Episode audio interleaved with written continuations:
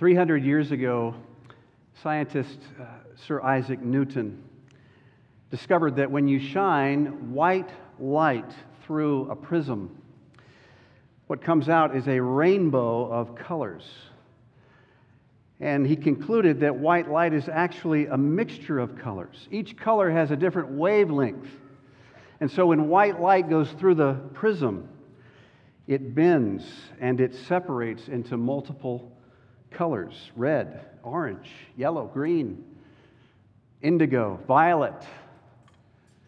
And uh, kids, this is why, right? When it rains and right after a rainstorm, you see the rainbow because the rain droplets in the distance are functioning as a prism through which the sunlight goes. There is no brighter light than the resurrection of our Lord Jesus Christ. It breaks into the world and he shines in resurrection glory.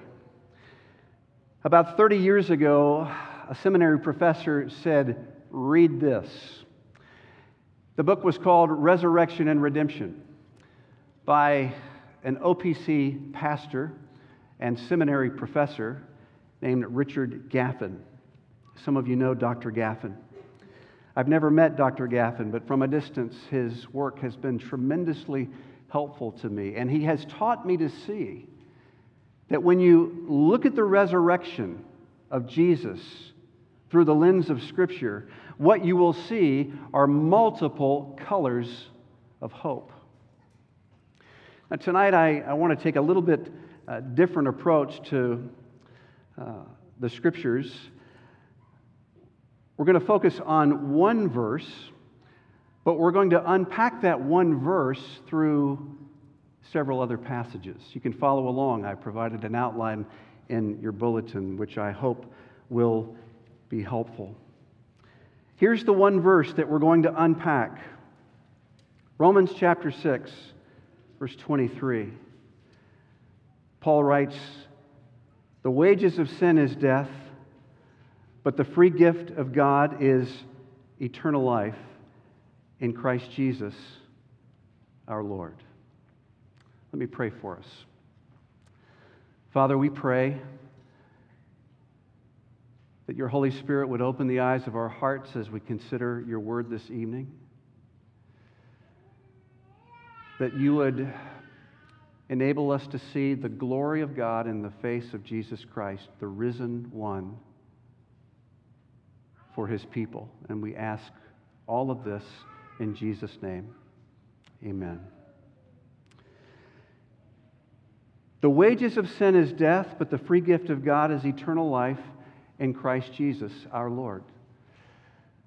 On the one hand, there's the bad news the wages of sin is death. And there are multiple shades of gray, multiple shades of misery. But the good news of the gospel is the free gift of God is eternal life in Christ Jesus our Lord, resurrection life in multiple colors of hope. Now, here's the key phrase in the text in Christ Jesus. That is to say, God has established a bond between Christ and his people. The one will represent the many. Jesus is the man for others. As goes the shepherd, so go the sheep. One small step for Jesus is one giant leap for all of his people. And it's all right there in that little phrase in Christ Jesus. If you want to understand your Christian story, then you have to understand his story.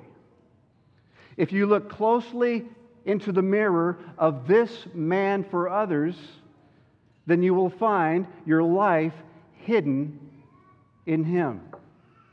Let's look at the resurrection of our Lord Jesus through the prism to discover our multicolored hope. Color number one resurrection is salvation from guilty to righteous. Resurrection is salvation from guilty to righteous. God gives us His law so that by living His law, we might reflect His image. But we break His law and we show ourselves to be transgressors. And the consequence, the wages of sin, is death.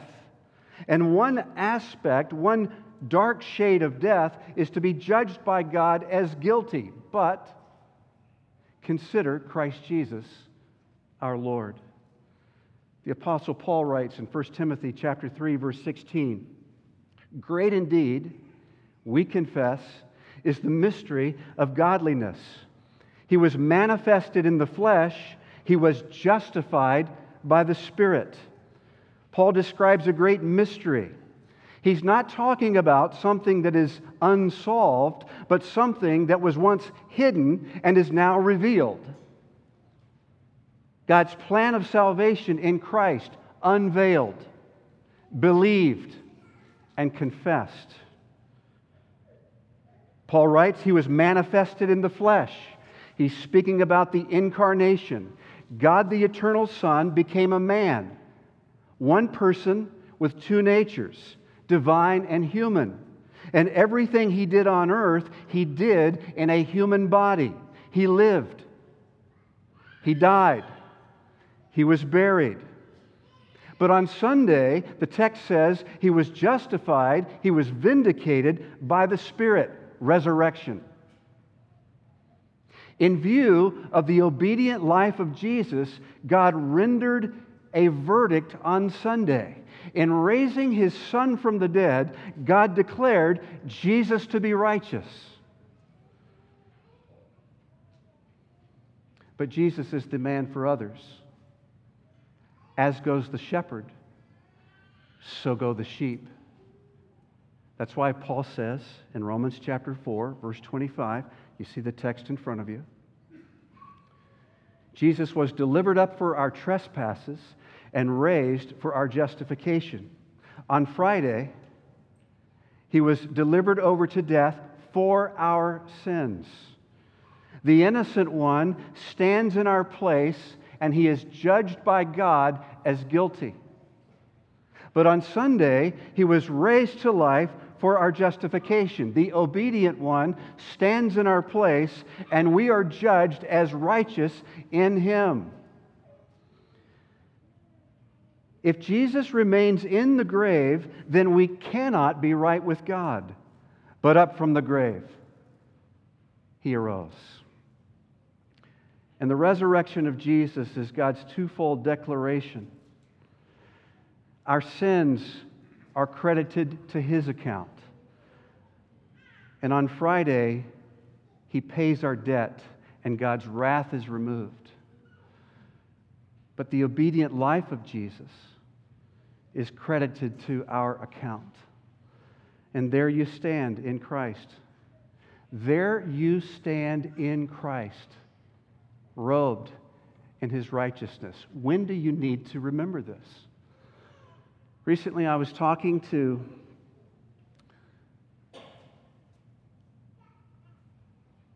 a member of our congregation. I could so identify with the grieving heart. He knew that in a moment, he didn't see it coming. But in a moment, hardship came and he ran off the rails. Said things, did things that he deeply grieved. When do you need to remember this? Exactly when you have a moment like that, when you lose your peace with God. This is one of the most wonderful statements I think I've ever read. Heidelberg Catechism, question 60. How are you right with God?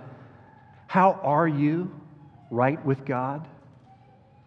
Only by true faith in Jesus Christ. Even though my conscience accuses me of having grievously sinned against all God's commandments, of never having kept any of them, and of still being inclined toward all evil, nevertheless, without any merit of my own. out of sheer grace, listen to this God grants and credits to me the perfect satisfaction, righteousness, and holiness of Christ as if I have never sinned nor been a sinner. And it gets even better. As if I had been as perfectly obedient as Christ was obedient for me. And all that I need to do is accept this gift with a believing heart. Resurrection is salvation from guilty to righteous. That's the first color. But there's a second.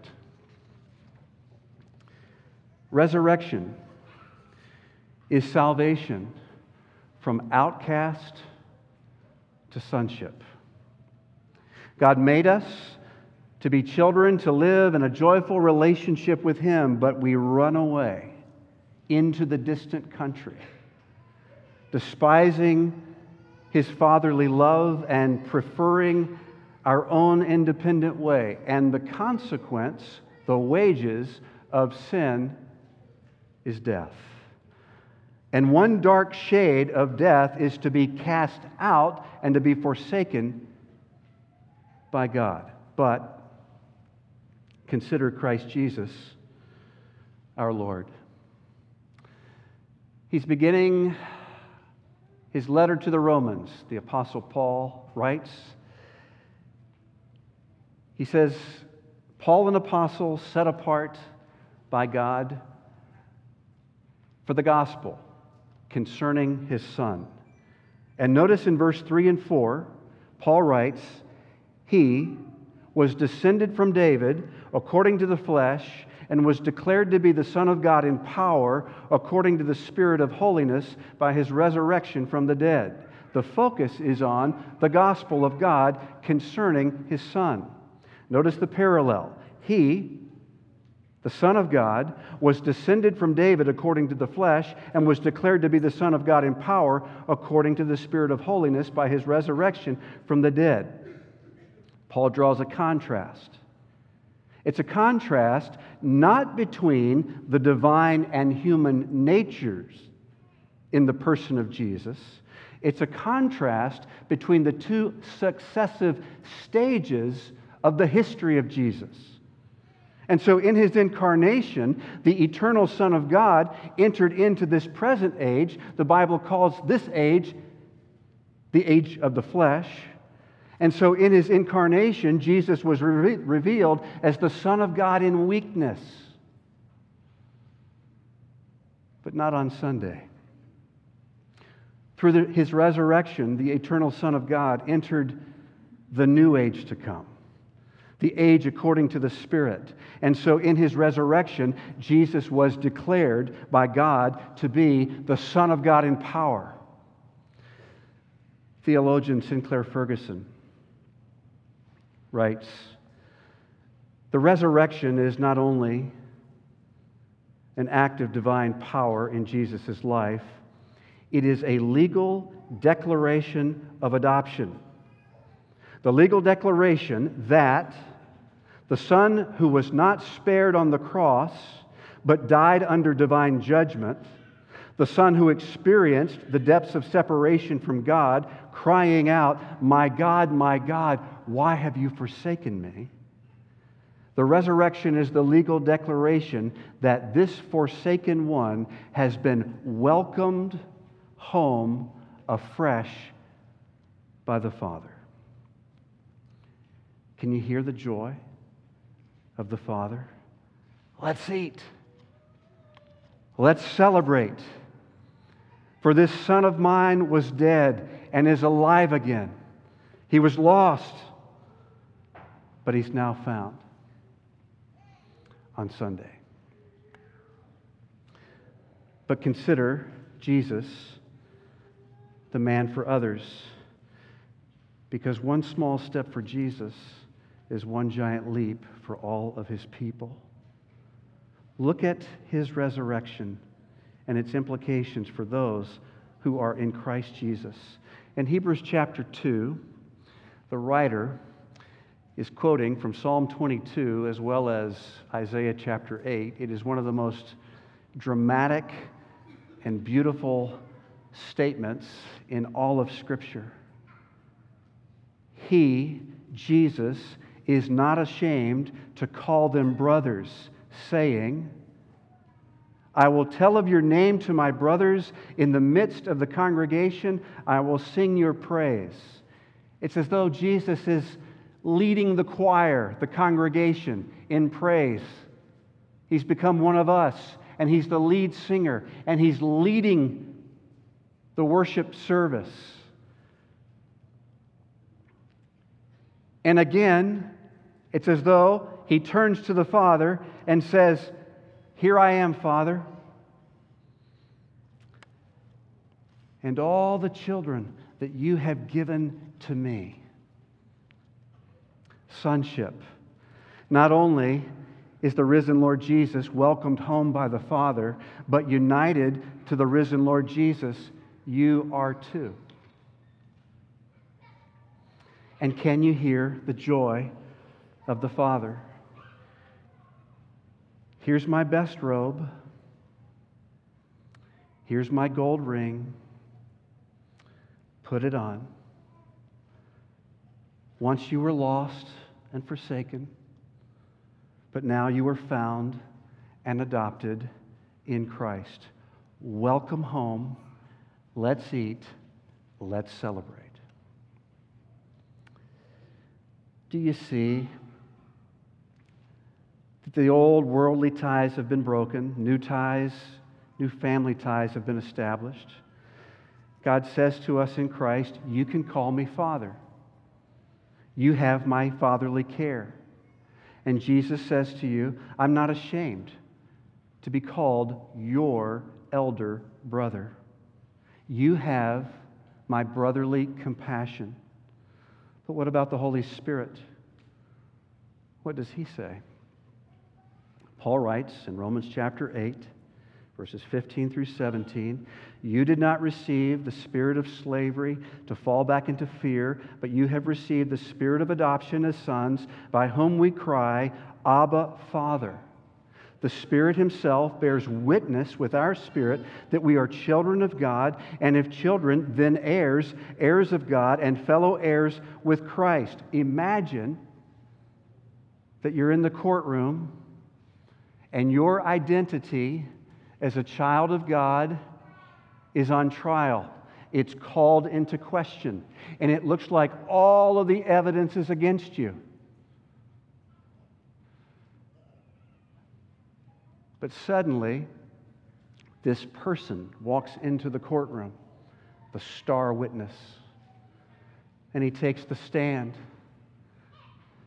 And what does he say? He bears witness with your spirit, saying, You are a child of God in Christ. And it wins the case, it removes all doubt. When do you and I need to see this? Exactly when the world and the flesh beguile us into temptation, when you take the bait and when you get hooked by sin, exactly when the devil whispers in your ear, as he did to Jesus, Are you really the Son of God? That's exactly when we need to gaze upon Jesus and believe the good news. By his resurrection, we have been delivered from outcast to sonship. That's color number two. But there's a third. Color number three resurrection is salvation from slavery to freedom. Resurrection is salvation from slavery to freedom. God made us to be his servants. When you're under the mastery of the Lord, that's when you're really free. But we exchange the service to God for service to sin. And the Bible teaches us that the consequence, the wages of sin, is death. And one dark shade, one aspect of death, is to be given over by God to slavery. You know, sometimes maybe you're here exploring Christianity and um, maybe your conception of sin is like many Christians, it's, it's a focus on behavior. That's certainly a part of the problem, but it goes deeper. Sin is a black hole of evil desires. Sin is the ultimate addiction. It's a gravity. It's the belly with a craving that will not take no for an answer. Sin is a lust that will seek you, find you, blind you, and bind you,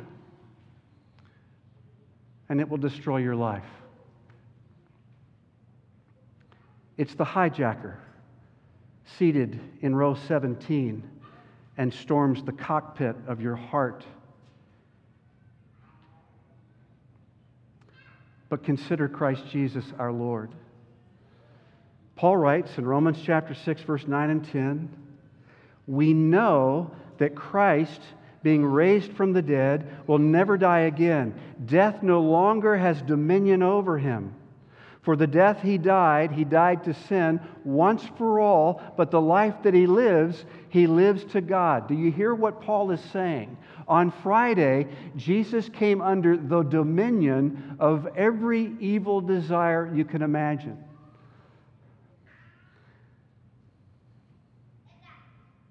What is that for you? Where do you really get stuck? He came under the dominion of exactly that. But on Sunday, he came out from underneath the dominion of that, delivered from sin's power in order that he might walk in newness of life. But Jesus is the man for others. As goes the shepherd, so go the sheep. So look what his resurrection means for those of us in Christ Jesus. Romans chapter 6, verse 3 and 4. Do you not know that all of us who have been baptized into Christ Jesus were baptized into his death? We were buried, therefore, with him by baptism into death, in order that Jesus, who was raised from the dead by the glory of the Father, with him we might too walk in newness of life. Before we became a Christian, sin was a reigning power. We had no choice but to obey it. But when we become a Christian, when we are united to Christ through faith, the reign of sin is broken.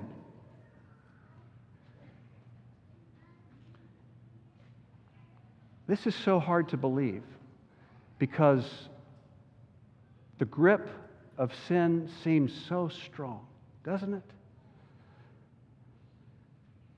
This text is saying that you really can change. You really can escape the corruption that is in the world caused by evil desires. There's an exodus, there's an exit ramp. Sin shall no longer have dominion over you because you're united to Jesus Christ. But I don't feel like it. Well, what happens when your feelings run into what God's Word says? Which is going to get final say? What your feelings are saying or what God's Word is saying? There's freedom in Christ. And when do we need to see and believe this? When you find yourself in the grip of a lust, not only the red letter addictions that get posted on the marquee now showing gluttony, laziness, immorality, but also the addictions of the mind that are so easily disguised. The lust for control, the lust for success, the lust for a reputation the lust for perfection, the craving for affection, that's exactly when we need to see and believe. When you find yourself thinking and talking and grieving like the Apostle Paul, I do not understand my own actions. For I do not do what I want, I, I do the very thing I hate. For I have the desire to do what is right, but not the ability to carry it out. For I do not do the good that I want to do, but the evil I do not want to do is what I keep doing. Now, if I do what I do not want, it's no longer I who do it, but sin that dwells within me. Wretched man that I am, who will deliver me from this body of death? By the resurrection of the Lord Jesus Christ, we are delivered from slavery to freedom. There's a final color. It's the fourth color. Resurrection is salvation from ruin to glory. Remember what we're doing here. We're unpacking what it means to be given the free gift of God, eternal life in Christ Jesus. And resurrection is salvation from ruin to glory. God made us soul and body to live forever.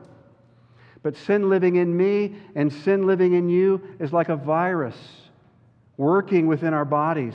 And the consequence, the wages of sin is death. And one dark shade of death is this aspect of, of suffering bodily decay and disintegration. But consider Christ Jesus our Lord. Paul makes an assertion. Pastor Dale highlighted a couple of these ideas this morning. Jesus was raised on the third day in accordance to the scriptures. But in verse 35, Paul expects a question. Someone will ask, How are the dead raised? With what kind of body do they come? And in verses 42 through 44, Paul provides an answer. What is sown is perishable, what is raised is imperishable. It is sown in dishonor, it is raised in glory. It is sown in weakness, and it is raised in power. It is sown a natural body, it is raised a spiritual body. How do we know this? Because in his death on Friday, the body of Jesus was sown in dishonor and weakness. But because of his resurrection on Sunday, the body of Jesus was raised in glory and power. And a profound transformation from a natural body to a spiritual body takes place. But Jesus is the man for others. One small step for Jesus, one giant leap for all of his people. So look at what his resurrection means for those who are in Christ Jesus. Paul writes in 1 Corinthians chapter 15 verses 20 through 23, Christ has been raised from the dead, the firstfruits of those who have fallen asleep, for as by a man came death, by a man has come also the resurrection of the dead. For as in Adam all die, so also in Christ shall all be made alive, but each in his own order. Christ the firstfruits, at his coming, those who belong to Christ.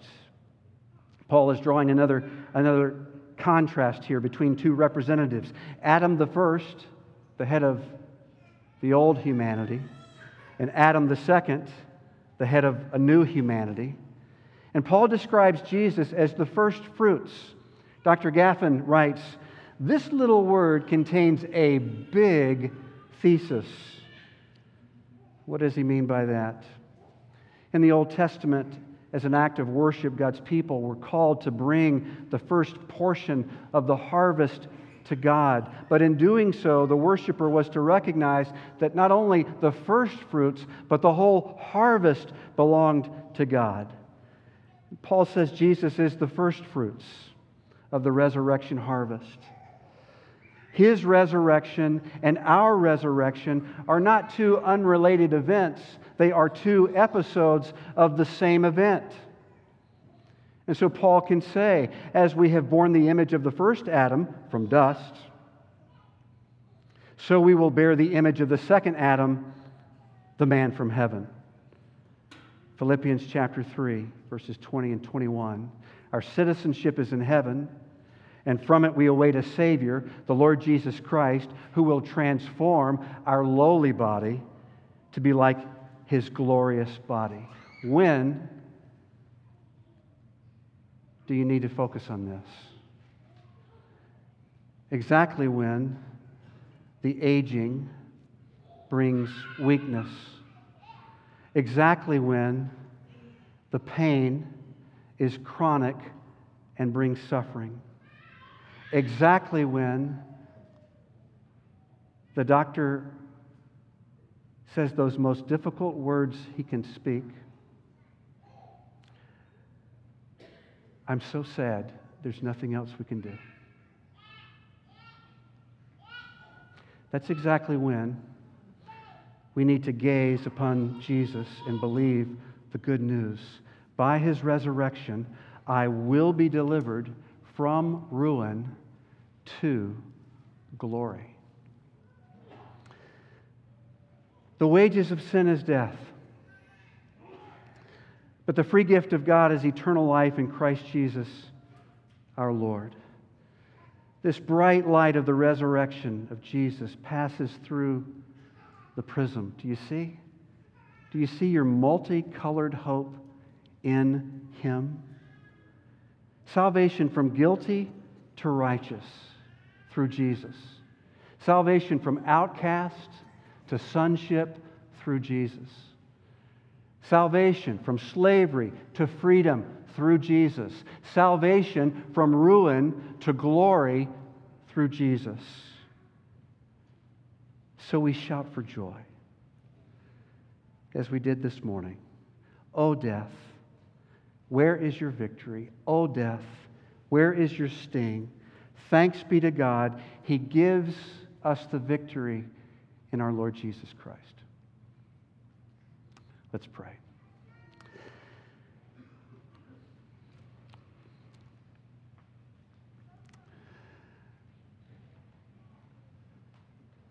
Father, we thank you that your word is so rich.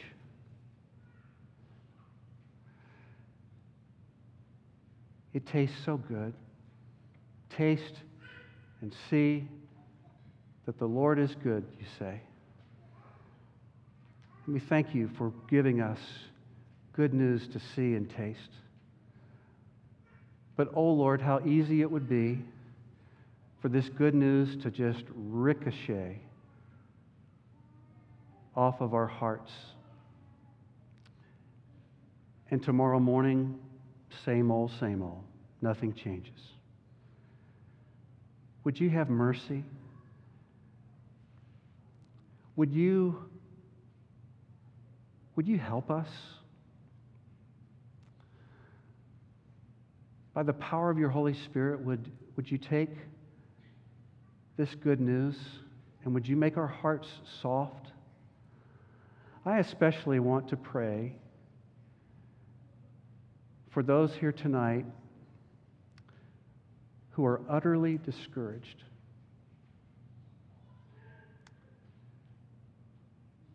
The floods have lifted up, O oh Lord. The floods lift up their voices. The floods lift up their roaring.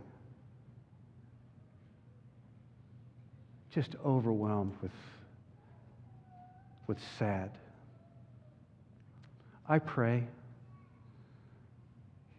that by the power of your Holy Spirit, you would raise my brother up, you would raise my sister up.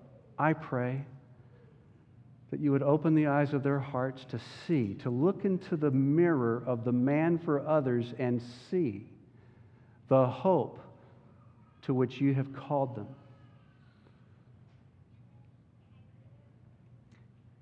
And I pray not only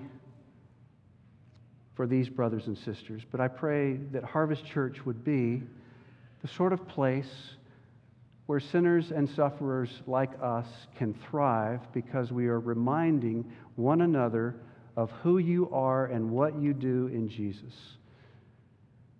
So please do this for the sake of your great name and for the good of your people, we pray through Jesus. Amen.